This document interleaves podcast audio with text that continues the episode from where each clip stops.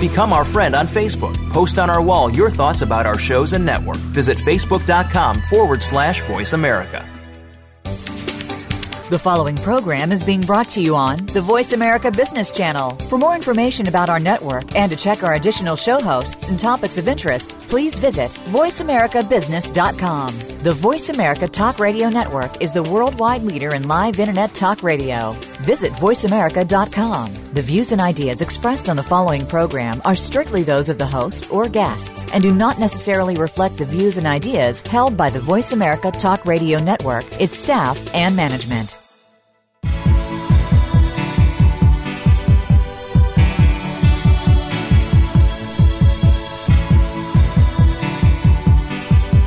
You are now about to take a journey with professional advisors Ken Smith and Ethan Broga on Empirical Investing Radio. For more information about Empirical Investing Radio, please call eight hundred nine two three four three zero seven. Fasten your seatbelts. You're going to need them. Just because the hosts have a sense of humor does not mean their advice won't change your life.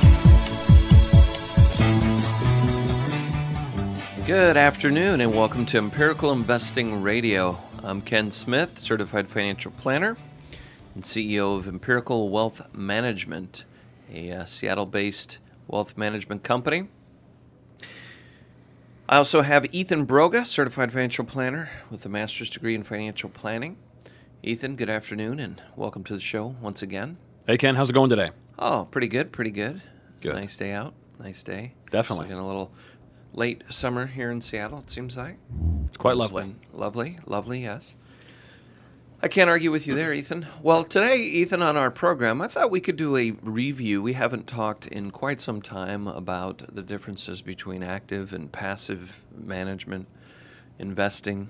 Sure. Uh, if you're a, if you're an investor, you have to make some decisions about the investments that you utilize, and I thought today we'd start the show off with a little chit-chat about that. And uh, also wanted to talk, if we have time, Ethan, just about uh, what an investor can do in the current economic time period we're in and uh, how they should position their view, whether it's short, intermediate, or long-term, how they should look at that. Um, I think that some of the biggest challenges are, are on the fringe when we make investment decisions through the market extremes, whether it's the pessimistic times sure. or the overly optimistic times, and it's the cooler head that tends to prevail, but uh, it does take quite a bit of discipline. I thought we could talk a little little bit, that, bit about that. I don't know how you feel. I think it sounds great. Markets are gyrating wildly, up and down all the time. Um, you know, lost a few hundred points. Today it's up yep. one hundred and something. By the time this airs, I don't know. Um, so before we get into the active versus passive discussion today, why don't you give out our contact information, Ethan, and maybe tell us a little bit about yourself. All right, sounds good. Uh, well, if you would like to get a hold of us, um, there's a couple ways to do that. First of all, you can send us an email at contact at empiradio.com. You've got mail. That's right. Or uh, you can give us a call here directly in the Seattle office. Uh, feel free to ask for Ken or myself and just mention the radio show. We'll be happy to speak with you. The number is eight hundred nine two three four three zero seven. And if you're an individual investor out there looking for, you know, even just a second opinion on, on your portfolio or your investment strategy, um, we'd be happy to speak with you and guide you through a bit of our process and, and see how we might be able to help you out in that regard. And then also if you're a an investment professional out there, what is that exactly, Ken? Just taking notes. Just taking notes, okay. Um, an investment professional. Write down um, this information. And if you're not one hundred percent happy with, with exactly how your current situation is, whether you be working for yourself, you know, as a, a registered investment advisor, or perhaps you're working with another firm, um, we'd love to tell you more about what we're offering. And um, again, our number is eight hundred nine two three four three zero seven. Sometimes uh, it's it's it, we we talk about the long-term strategy, but sometimes if the approach you're taking has a flawed premise, it doesn't hurt to start over again and uh, go back to the boards here. So if you're looking to try something different, um, I think I think it would be worth your time to give us a call. Yep. Okay, Ethan. Uh, well, we thought we would talk about uh, the um, this active versus passive discussion. We we haven't we haven't chatted about it, and I review um, occasionally a, uh, a a document that is put out by the Standard and Poor's company, and they they call it the uh, Standard and Poor's Indexes versus Active Scorecard. And they've got a U S scorecard, and then they've got some international scorecards. And you can pull this down, uh, right? I mean, we don't have any affiliation with S and P, but you go to standard and poor's dot com, or you just Google search, type in S P I V A. It'll lead you to the Standard and Poor's section of their website that has uh, the indices versus active, or they call it the SPIVA. And uh, it's a methodology that's designed, I'm just going to give you this right off their site here, to provide an accurate and objective apples-to-apples comparison of funds' performance versus their appropriate style indices, correcting for factors that have skewed results in previous index versus active analysis in the industry. SPIVA scorecards show both asset-weighted and equal-weighted averages, including survivorship bias correction to account for funds that may have merged or been liquidated during the period under study, and show style consistency for each style group across different time horizons. Quite a lot in there that we should talk about, Ethan. I'd yeah. love to explain what's what some of this means. Um, a companion to the SPIVA is the Standard and Poor's Persistence Scorecard. It tracks the consistency of active funds over three and five consecutive year periods, and measures performance persistence through transition matrices for three and five non three and five year non-overlapping holding periods. While SPIVA focuses on the active versus index debate, the persistence scorecard shows the relationship between past and future performance among active funds. Hmm. Ethan, before we go through that and then look at the scorecard, all right, I think we should talk about what the difference is between an active fund and a passive fund. And just, it's been a long time since we've reviewed that. Yep. We've got new listeners flooding in regularly to this program. I saw the hot sheet, you're right. Overwhelming results here. Uh, so it wouldn't hurt to review that if, and on our journey to making you an empirical investor. Put a T M on that before uh, someone else tries to steal our material, Ethan. uh, but seriously, um, And seriously, do put a trademark on that. Simon's taking notes right now. Okay.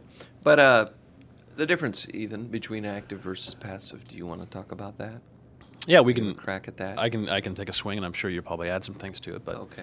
uh, in a nutshell, the active versus passive is, uh, on the passive side, you're one who tends to use, well, for lack of a better word, we just use index funds. Um, they're not funds that are trying to either time in and out of the market or relying on security selection for their performance. Um, whereas that's the, the active approach is more what we call the traditional approach, where that's exactly what's going on. Either you're timing in and out of the market in hopes of beating the market, or you're trying to select securities um, in hopes of beating the market as well. So that's what an active manager does, or an active strategy, versus a passive strategy where you basically have a consistent exposure in specific asset classes, and you tend to use uh, index-style funds to capture those returns. And again, those inside those funds, there's nobody market timing or, or selecting securities um, on, on an ongoing basis. They, they set go with a set set of stocks, basically. And I, I think that there are a variety of shades or layers of active or passive management. So Um, you could use, you had mentioned an index fund, which really just tries to replicate a group of stocks or bonds, yep. securities that are being published um, to get a sense of, of what a particular market is doing. So if we were, often we hear the Dow Jones being quoted, uh, the Dow Jones Index being right. quoted. Uh, professionals tend to like something that's a little, got a little more A diversification in it, and is not what's called price-weighted, where the Dow is a price-weighted index, which just means that they take the uh, they have the weights that they put on each of the forty stocks are based on their prices of those stocks rather than the size of the company. Mm-hmm. So a an an often used uh, method of building an index is to what's called capitalization weight the index. So you say, hey, the company that makes up the biggest uh, has the biggest amount of value, stock price times the number of shares of stock.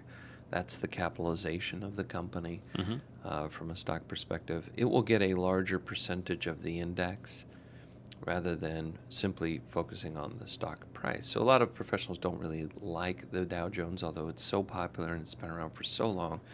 It does get quoted frequently. Yeah, the tradition behind it's pretty pretty strong. So, uh, and it, to be honest, the way they manage it does a reasonable job of tracking where the stock market's going. So if you were to uh, uh, look at something that is second, probably most common, would be something like the Standard and Poor's five hundred Index, which is those five hundred large American companies on a capitalization-weighted mm-hmm. basis.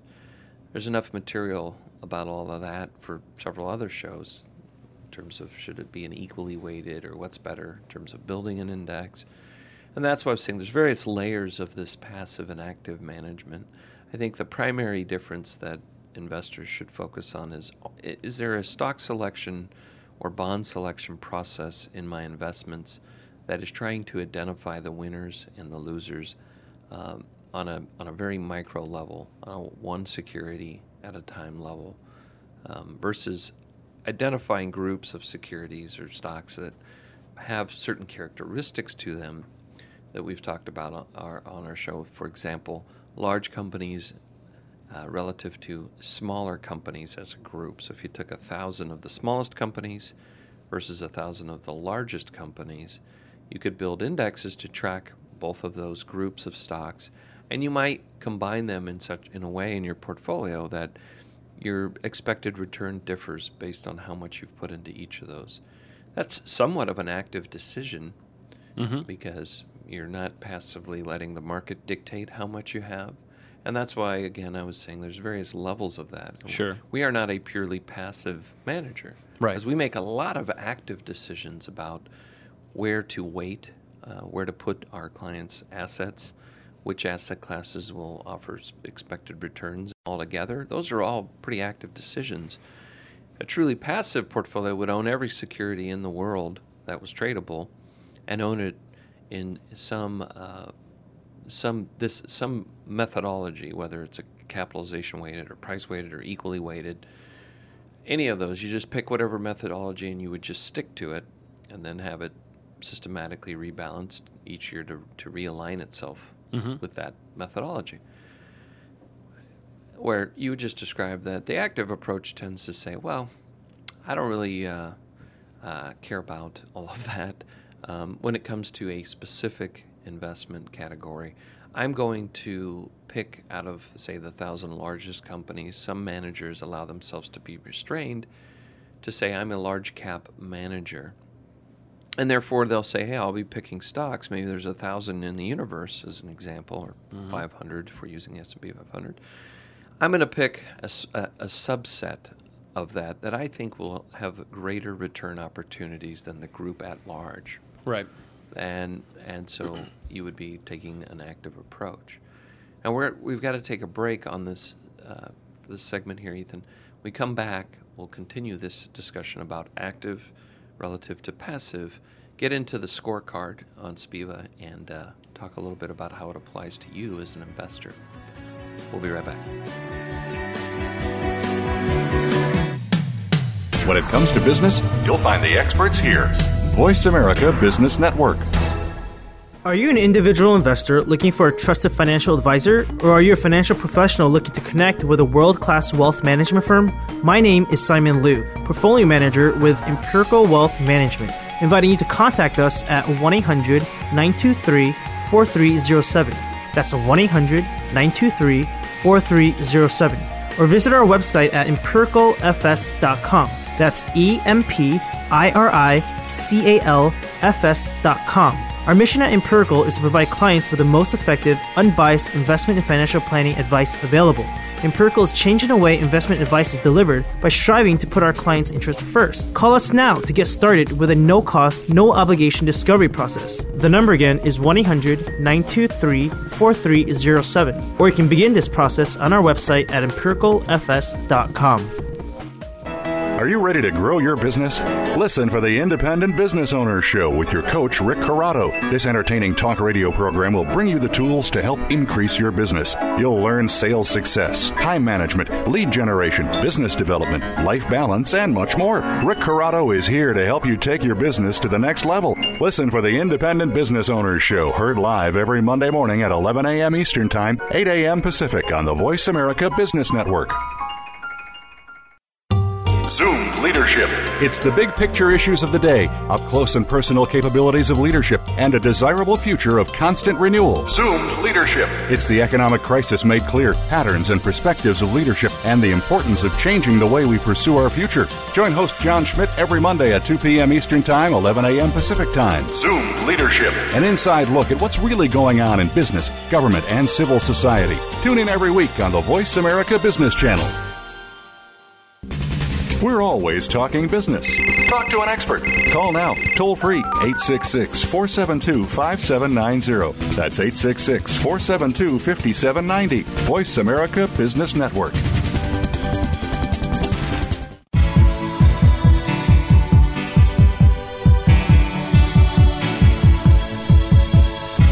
You are listening to Empirical Investing Radio with Ken Smith and co-host Ethan Broga. To call into the program with a question or comment, please dial one eight hundred, nine two three, four three zero seven. That's one eight hundred, nine two three, four three zero seven.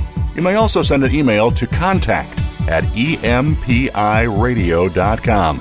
Now, back to Ken and Ethan. Welcome back to Empirical Investing Radio with Ken and Ethan. We are talking about active versus passive and trying to define those two so that we can right now, and, and uh, our ultimate objective is to help you make better decisions. And the purpose of this program is to help you make better decisions about your investing um, and getting to where you want to go financially. So our name Empirical is a representation of our commitment to looking at the data in an unbiased fashion, the research and the best science has to offer out there about how to invest, how to get to where you want to get financially with the least possible chance of catastrophe. Would you would you agree with that, Ethan? I would agree with that. Excellent. Yeah. Yeah, baby. Yeah.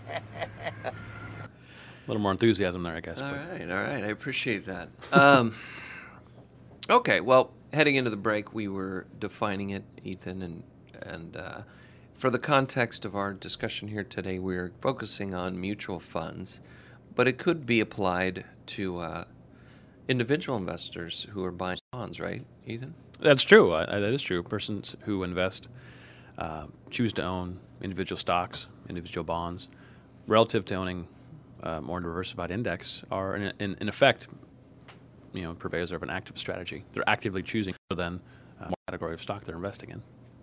And I presume it's because they, they're hoping for better returns, uh, but obviously the research doesn't really bear that out. Well, and it, it might just be because they don't really know. Could be. Um, that might be their that might be your experience of how to invest. And for a lot of people, their parents and their grandparents, um, that is how they invested. I mean, back in the fifties and and uh, even up until the late seventies, um, there really weren't a lot of what we're calling passive solutions available. True.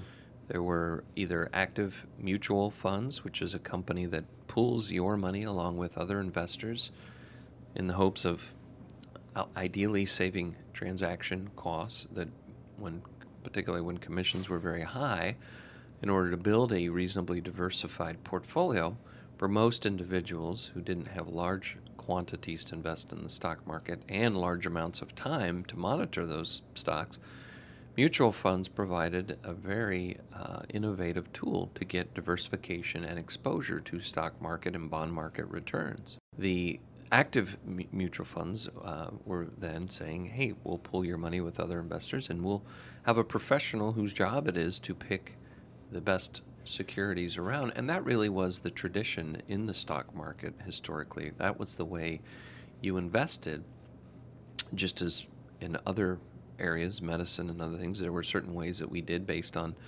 uh, the research that was available at the time. Mm-hmm. Uh, as research began to evolve, though, on market returns and capital market theory, uh, academics and economists began to discover that, well, really returns should come uh, to investors based on the amount, the, the types of risks that they take. And that led to research that said, well, there's certain types of risks that are, are present in the stock and bond markets that an investor can expect to get a reward for if they take those risks. And then there's other risks that a person could take, take that they don't get rewarded for as a group.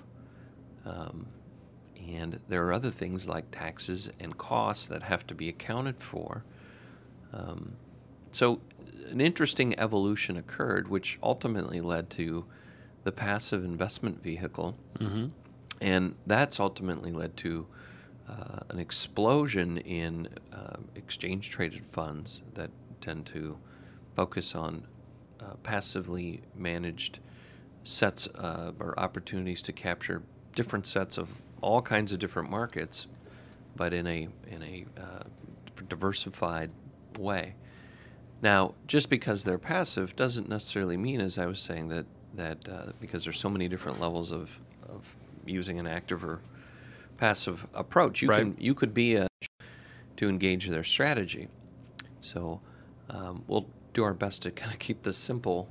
But uh, as far as the mutual fund discussion goes, Ethan, um, we're talking about the difference between picking stocks out of a group, a larger group, in hopes that those stocks will generate a higher rate of return. Yeah, the stocks that you focus on.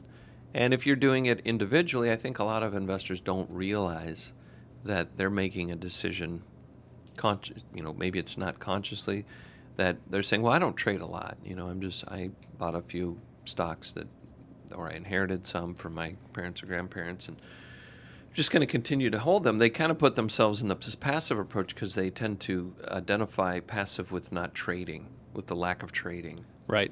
And that's not really the definition that we're focusing on, because there are certain managers who manage what we would call these actively managed mutual funds who have very, very low turnover. Value investors, mm-hmm. guys like Warren Buffett, for example, they don't necessarily buy and sell all the time, but they don't own the entire segment of the market that they're trying to capture. Um, so it gets very complicated, but for our purposes, I think, is that, do you think that's clear? I think so. Okay. So what this Standard and Poor's does is they produce a lot of different index data or index data, mm-hmm. and they began to track with this scorecard.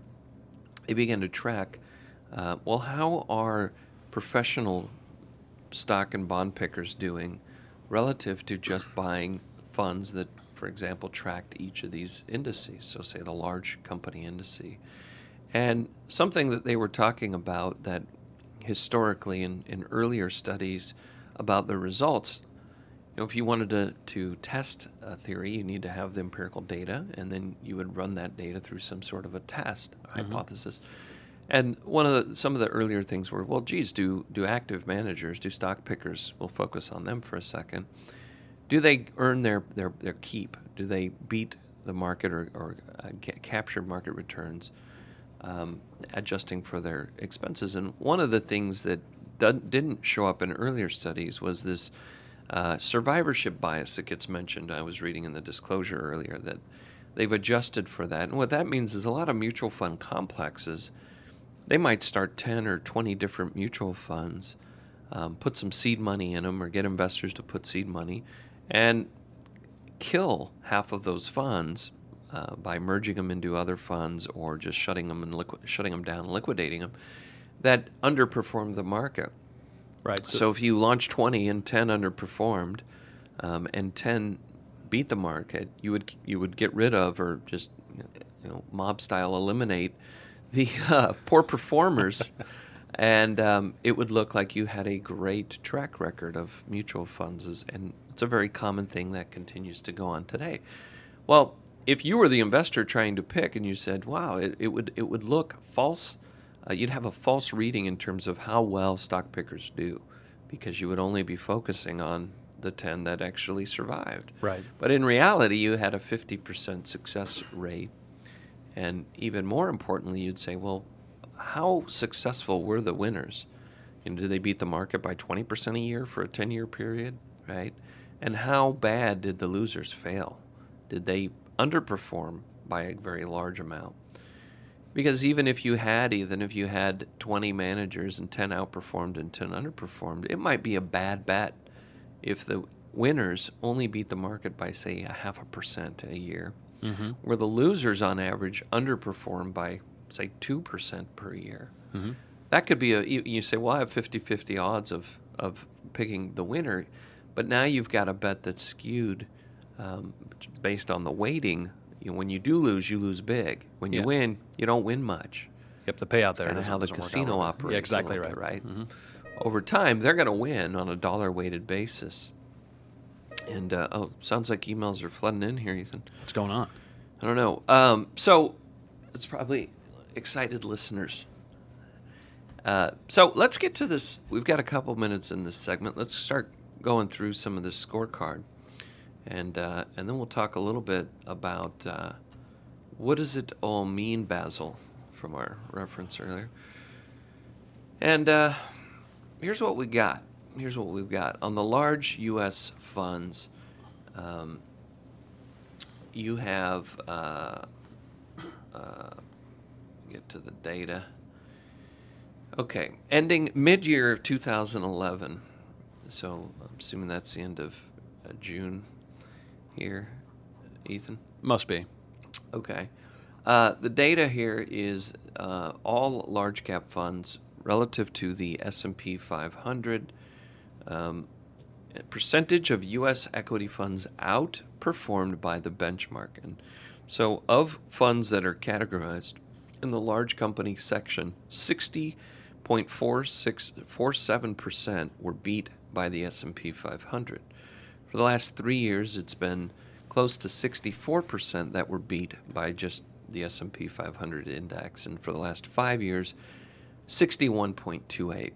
For mid-cap or mid-sized uh, mutual funds, the data is pretty grim. It's sixty-six percent were beat over the last one year by the index, seventy-five over the last three years, and seventy, almost seventy-nine percent Uh, underperformed the S and P mid-cap index. Um, very similar when you get into the uh, multi-cap funds, which kind of cover all the different asset classes. Mm-hmm. But let's pause there because we've got to take a break. We'll come back and we'll start to dissect this data. And I want to relate that to, well, what, is, what does all this mean to you and what should you be doing? We'll be right back.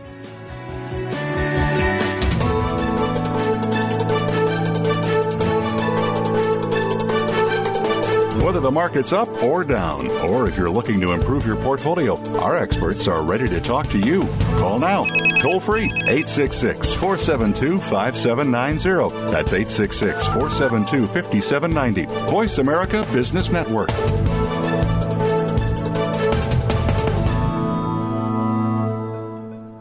Are you an individual investor looking for a trusted financial advisor, or are you a financial professional looking to connect with a world-class wealth management firm? My name is Simon Liu, Portfolio Manager with Empirical Wealth Management, inviting you to contact us at one eight hundred, nine two three, four three zero seven. That's one eight hundred, nine two three, four three zero seven. Or visit our website at empirical f s dot com. That's E M P I R I C A L F S dot com. Our mission at Empirical is to provide clients with the most effective, unbiased investment and financial planning advice available. Empirical is changing the way investment advice is delivered by striving to put our clients' interests first. Call us now to get started with a no-cost, no-obligation discovery process. The number again is one eight hundred, nine two three, four three zero seven. Or you can begin this process on our website at empirical f s dot com. To perform at your maximum potential, you need to have all aspects of your life working properly.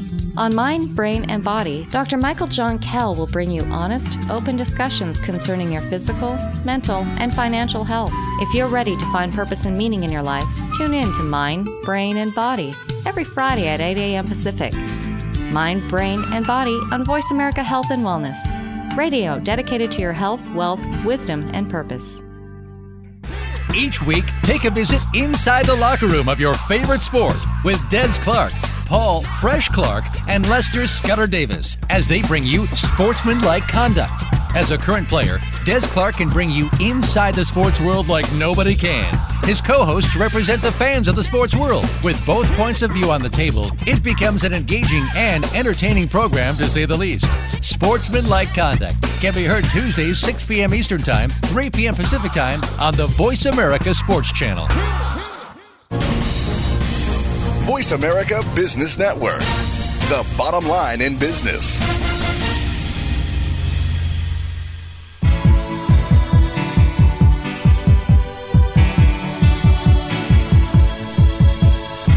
You are listening to Empirical Investing Radio with Ken Smith and co-host Ethan Broga. To call into the program with a question or comment, please dial one eight hundred nine two three four three zero seven. That's one eight hundred nine two three four three zero seven. You may also send an email to contact at empiradio dot com. Now, back to Ken and Ethan. Okay, welcome back to Empirical Investing Radio. I'm Ken Smith. And uh, I've got my trusty sidekick, Ethan. He'll never let you down, Broga. He guarantees it. That's a good one. We can't guarantee a lot in this industry, but that's one thing Ethan will guarantee. You don't, you don't use use that term lightly. He's got your back in a tight spot. That's funny. If you get you find yourself in a dark alley, he's the guy you want with you. He's pretty quick with the steel. Um, just kidding. All right, Ethan. Let's let's try to refocus here. Uh, I'm not sure we can. I think you're getting you're going askew on us. Uh, if you want to give us a call, one eight hundred nine two three four three zero seven. That's one eight hundred nine two three four three zero seven. Why would you call us? A couple of reasons. One, uh, you're an individual investor out there looking for a scientifically based investment approach where the advisor you work with Uh, is compensated to do one thing, and that's give you the best advice we can come up with. That's it. Um, if you're concerned about how you're going to retire and you need someone who not only can jockey investments around, but can actually do financial planning for you as a part of that process, uh, that's what we define wealth management as. All of our lead advisors are certified financial planners, in addition to having a vast knowledge base on how capital markets and investments work. They also have to be able to understand how to build a financial plan and uh, carry on a very meaningful relationship with you as our client. That being said, um, Ethan, I think you've also talked about the fact that uh, many, many people are paying way too much to get help in our industry. Oftentimes they're paying way too much, and they're paying it inside of investments from brokers and wirehouses and bank approaches. Yeah. Some R I As, some some uh, registered investment advisors like us, um, hedge funds, and all these things that they're paying these fees for, but they're not actually even getting the one-on-one pr- expertise on the financial advice uh, or the planning advice, which is equally important in my view. Right. Yeah, I can't believe how many um, I, I still I hear about it all the time. People still pay, you know, commissions or loads to buy mutual funds and things like that, where that isn't even necessary. And usually, that's a lot for a lot of folks. I still find that's the scope of the relationship. Hey, let me talk to you about purchasing a load fund, and that's it. No discussions about taxes. No discussion about retirement. No discussions about basically anything else. And it still still exists. I, I'm really quite surprised by that. And I'm surprised how few um, people really realize, um, because of the way the industry buries the the expenses. Yep, um, it's a big deal in four oh one k's that that goes on, where people don't even really know what they're paying in the four oh one k, but the very people uh, who are invested in them would balk at at having an advisor that has an, a fee that's very clear, very below the industry average of expenses, mm-hmm. just simply because they actually know about it.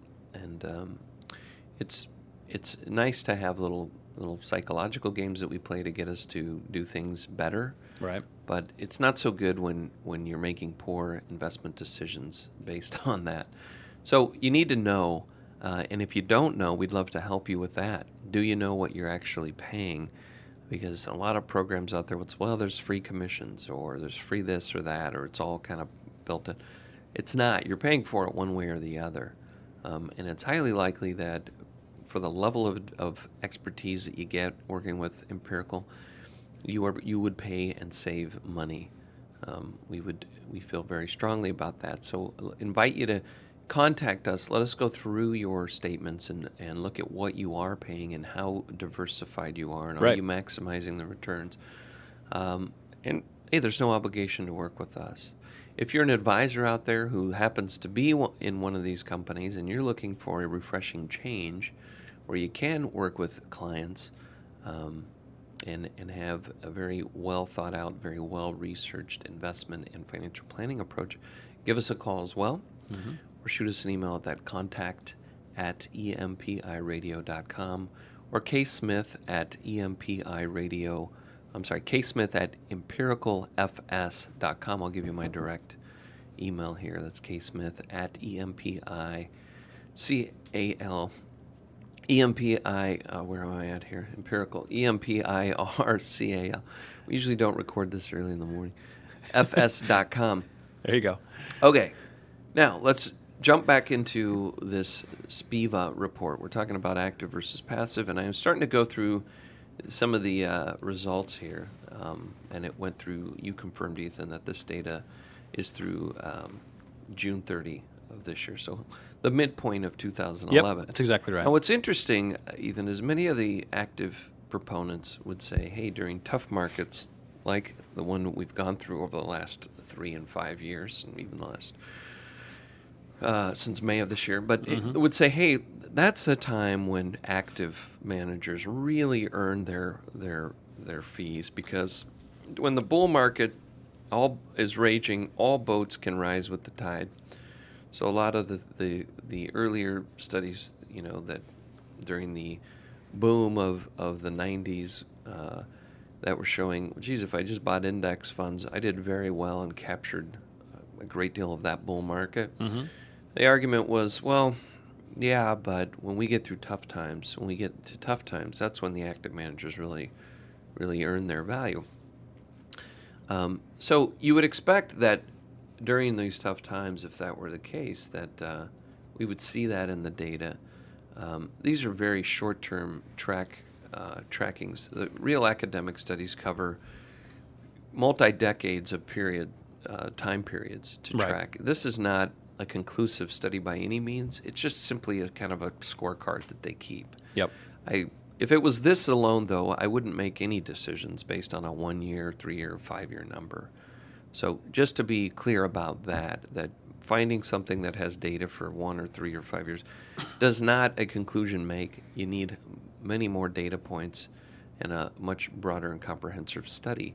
But there have been many, many over the last several decades academic studies that show that uh, active managers, professionals in publicly traded uh, mutual funds have a very, very difficult time consistently beating the market beyond any random uh, chance. Mm-hmm. And that's what I think you're really seeing in these numbers is, hey, certain categories like small cap or value Uh, managers might do have done better over the last five years than um, you know fifty percent, which by chance you'd say fifty percent would beat and fifty percent would would would underperform the index, right? Right. You know, if if we were just pitting them all against each other, so in certain categories we were we were just kind of going through. Scroll back up here, starting with the large uh, data, Ethan. I think we said that. In uh, yeah, the last five years, uh, the S and P five hundred, sixty-one point two eight percent of managers underperformed the S and P. If it was just random chance, we might expect that at least fifty percent would beat it, but it's such a short-term period.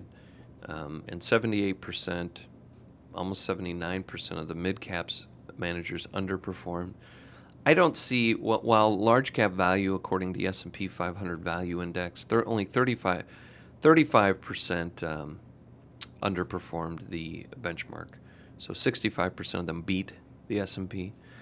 I don't know that that, well, it certainly doesn't mean I would sell all my actively managed large cap funds and mid cap funds and then buy actively managed uh, large value managers. It's not, not the conclusion I would draw on this. Mm-hmm.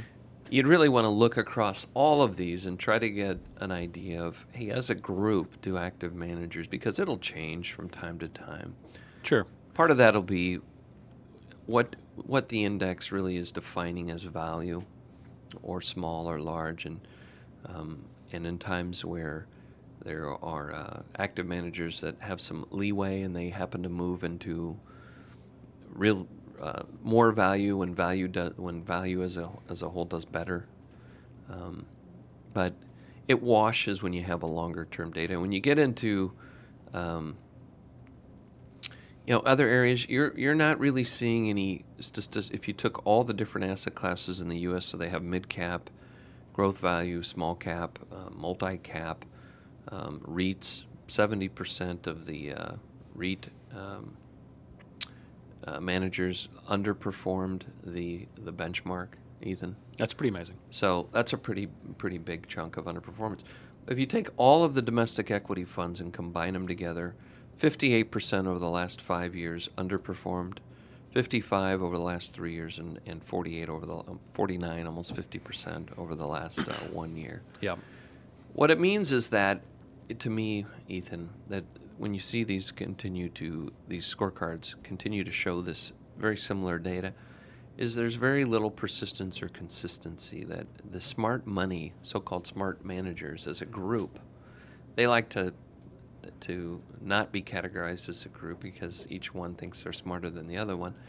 But they are the finance gurus, right? And as a group, they should do better than the index because they should be able to easily take money from the individuals who aren't very bright, according to them, right? The individual investor. Um, and you don't see that in the data. And yeah. Part of that is maybe not that they're not bright, but part of it is that they incur costs, um, transaction costs and their expenses in the attempt to beat the market. So one of the academics, Ken French, tends to say that, hey, you'll see outperformance, but they'll tend to eat away the outperformance with their costs. They'll adjust their expenses to reflect the outperformance. So if they beat the market by two percent a year, over time, the, the fees that they charge will tend to eat away at most of that. that outperformance. Um, so what we have here is a situation where you've got, on average here, um, oh, you know what, Ethan, we've got to take a break. Okay. We'll come back and wrap this up and kind of get to the what does it all mean segment. All right. From the boardroom to you, Voice America Business Network. Are you an individual investor looking for a trusted financial advisor, or are you a financial professional looking to connect with a world-class wealth management firm? My name is Simon Liu, portfolio manager with Empirical Wealth Management, inviting you to contact us at one eight hundred nine two three four three zero seven. That's one eight hundred nine two three four three zero seven. Or visit our website at empirical f s dot com. That's E M P I R I C A L F S dot com. Our mission at Empirical is to provide clients with the most effective, unbiased investment and financial planning advice available. Empirical is changing the way investment advice is delivered by striving to put our clients' interests first. Call us now to get started with a no-cost, no-obligation discovery process. The number again is one eight hundred nine two three four three zero seven, or you can begin this process on our website at empirical f s dot com. If you hear a dog barking or an angel singing, then you know that you are listening to Waking Up in America. Heard every Wednesday at three Pacific Time, Valerie Kirkard and all of her friends will bring you powerful and humorous discussions that raise thoughts and give you insight on how to live your life to its fullest potential. Adventure is always a must on Waking Up in America with Valerie Kirkard, every Wednesday at three Pacific. Are you a real sports fan? Get ready to talk football and anything else sports with Kwame Lassiter, formerly with the Arizona Cardinals, San Diego Chargers, and Saint Louis Rams. Kwame's got the experience, so he's prepared to talk sports with you every week on Kwame Lassiter's Sports Talk. It's on the Voice America Sports Network every Tuesday at nine a.m. Pacific Time, noon Eastern Time. Get ready for unpredictable fun and sometimes a sarcastic look at the world of sports. That's Kwame Lassiter's Sports Talk on the Voice America Sports Network. We're Always talking business. Talk to an expert. Call now toll free eight six six, four seven two, five seven nine zero. That's eight six six, four seven two, five seven nine zero. Voice America Business Network.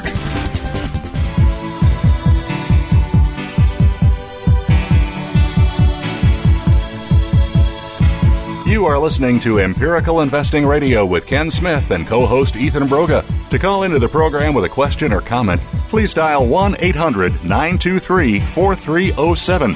That's one eight hundred, nine two three, four three zero seven. You may also send an email to contact at empiradio dot com. Now, back to Ken and Ethan.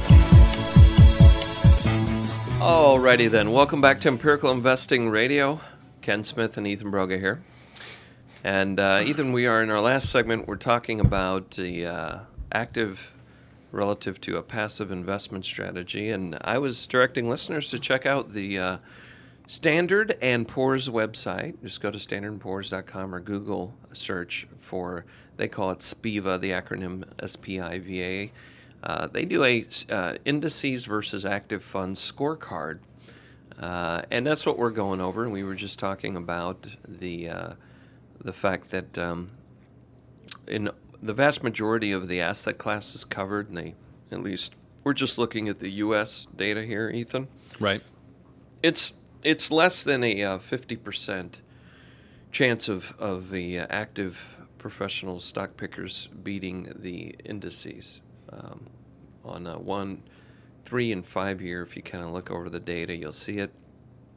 And getting to what what does all this mean in our last segment is kind of what we right. promised. And, you know, I like to deliver on what I promise, Ethan.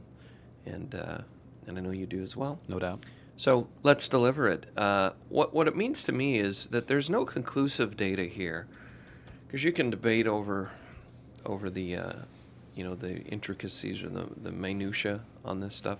But there's very little conclusive data that says that being with a uh, professional stock picker or you doing it yourself adds any return or protects you from from any loss um, in a in a bear market. And again, there are, are broader, more conclusive studies, comprehensive studies out there that take into account a lot more of the empirical data than just the last one, three, or five. I, I like that. The S and P does this, and they just update it, I think, every six months or so, or every quarter even. Um, actually, yeah, they do have it on a quarterly basis right. as well. And the other uh, document that we didn't get to that we, that they have is it, is a persistency, where you actually get to see in time. Um, so if, if for the last five years we say fifty percent of, of a particular group of active managers beat the index, over the next five-year period, how many of those would the, the the outperformers would would be in that category? Yeah, would they persist into the next sample period of time? And so there's there's that extra element of practicality there, which is it's not enough that even a small smaller than expected by chance group beats the market. It's the likelihood that they'll be there in that winning category over the next cycle. Again, yep. So while we are active in that, there are a, an enormous amount of active decisions that have to be made to maximize your investment opportunity. Mm-hmm. And uh, we believe that you need an advisor to do that. Um, just opening an account at Vanguard and buying a bunch of low-cost index funds, uh, I believe you're giving something up by doing that. Uh, there's nothing wrong with, with Vanguard as a company or the funds. My mm-hmm. point is not getting help is is not the solution. So I think sometimes people think, well, hey, if a professional stock picker can't beat the market, and then they come to the right conclusion, well, they shouldn't be able to do it either. Yep. Irrational, um, because to a portfolio can be uh, not whether you used a mutual fund that was picked out of the large cap category, Uh, or an index that was picking was, was owning stocks from that category. It's that you didn't have any of them at the worst possible time, and you had too much of it at another worst possible time. And I think that's where most of us as individuals have a hard time. It's figuring out, what is my strategy? You know, what asset classes should I actually own? Yep. How should I rebalance those asset classes? What proportion to own them? The real big decision over time as my life evolves. Yeah. How much risk should I be exposed to?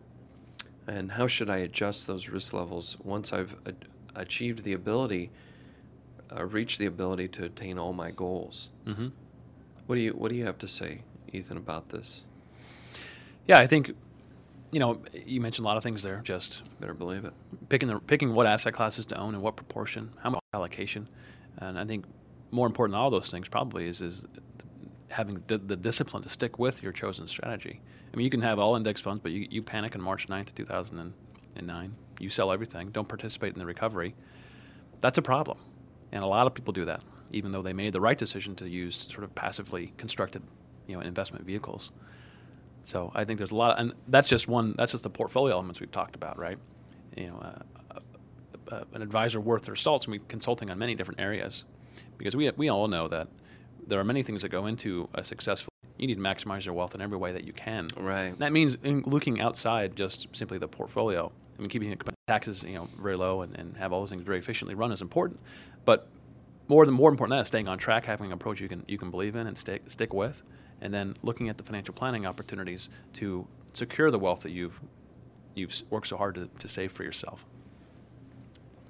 So, with the market going up and down and people looking on a global basis at this, in the last couple minutes here, Ethan, looking at uh, the global fears of uh, falling back into a recession. Yeah. What what does all that mean? Um, and I I saw that uh, a pretty large amount of money has been in August went out of equity mutual funds. So investors have been pulling money out um, as the markets decl- declined. Um, Not to the extent they were during the debt crisis situation, but mm-hmm. at the end of the of August, they were saying a pretty good chunk of of uh, in the billions of, of money was pulling out of equity funds rather than actually going into them. Um, what does all this mean? You know, uh, should we should we be paying close attention to this, uh, or should we be taking? If if we were confident that the risks that we have in our portfolio are rewarded risks. Right. So not the risk of right owning one company or one sector, but uh, the, the, all the risk, if you've done a good job assuring that, hey, the risks inside my portfolio should be rewarded, but it's a matter or function of time. And uh, what should we do? You know, should we be reacting to all this? Yeah. Um, Clearly, my view is if you, if you are reacting to all this, you, you probably don't have the best plan. If, you're, you're, if your reaction is to, to sell out of all your equities, as markets go down a bit, um, I don't think you have a good plan in place, to be honest with you. Right. I think long-term, you, your, your likelihood of success is, is very low. Right.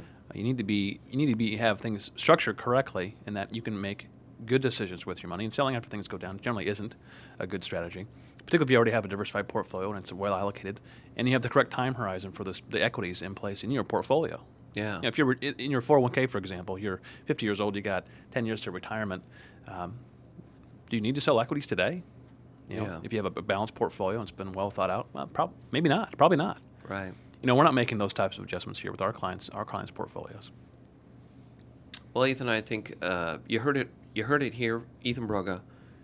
Don't panic and sell, but use it as an opportunity. I'm going to add to uh, get into a, a sound strategy. Exactly. And uh, I think, in conclusion, that's our advice for this week. We've got to go, we've got to run, but we will be back next week. You can rest assured of that. Same time, same place. So have a great week, and thank you very much for tuning in to Empirical Investing Radio.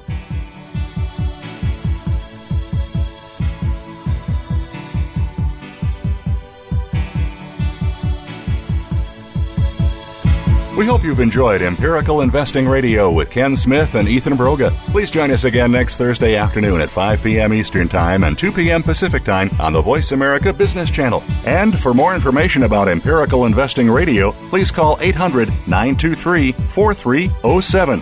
We'll see you next week.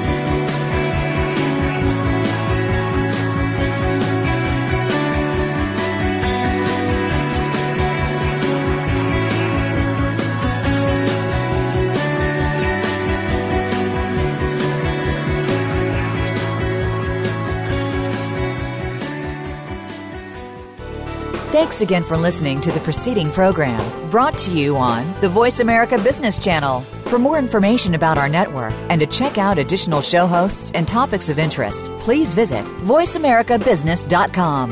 The Voice America Talk Radio Network is the worldwide leader in live Internet talk radio. Visit voice america dot com. The views and ideas expressed on the preceding program are strictly those of the host or guests and do not necessarily reflect the views and ideas held by the Voice America Talk Radio Network, its staff, and management.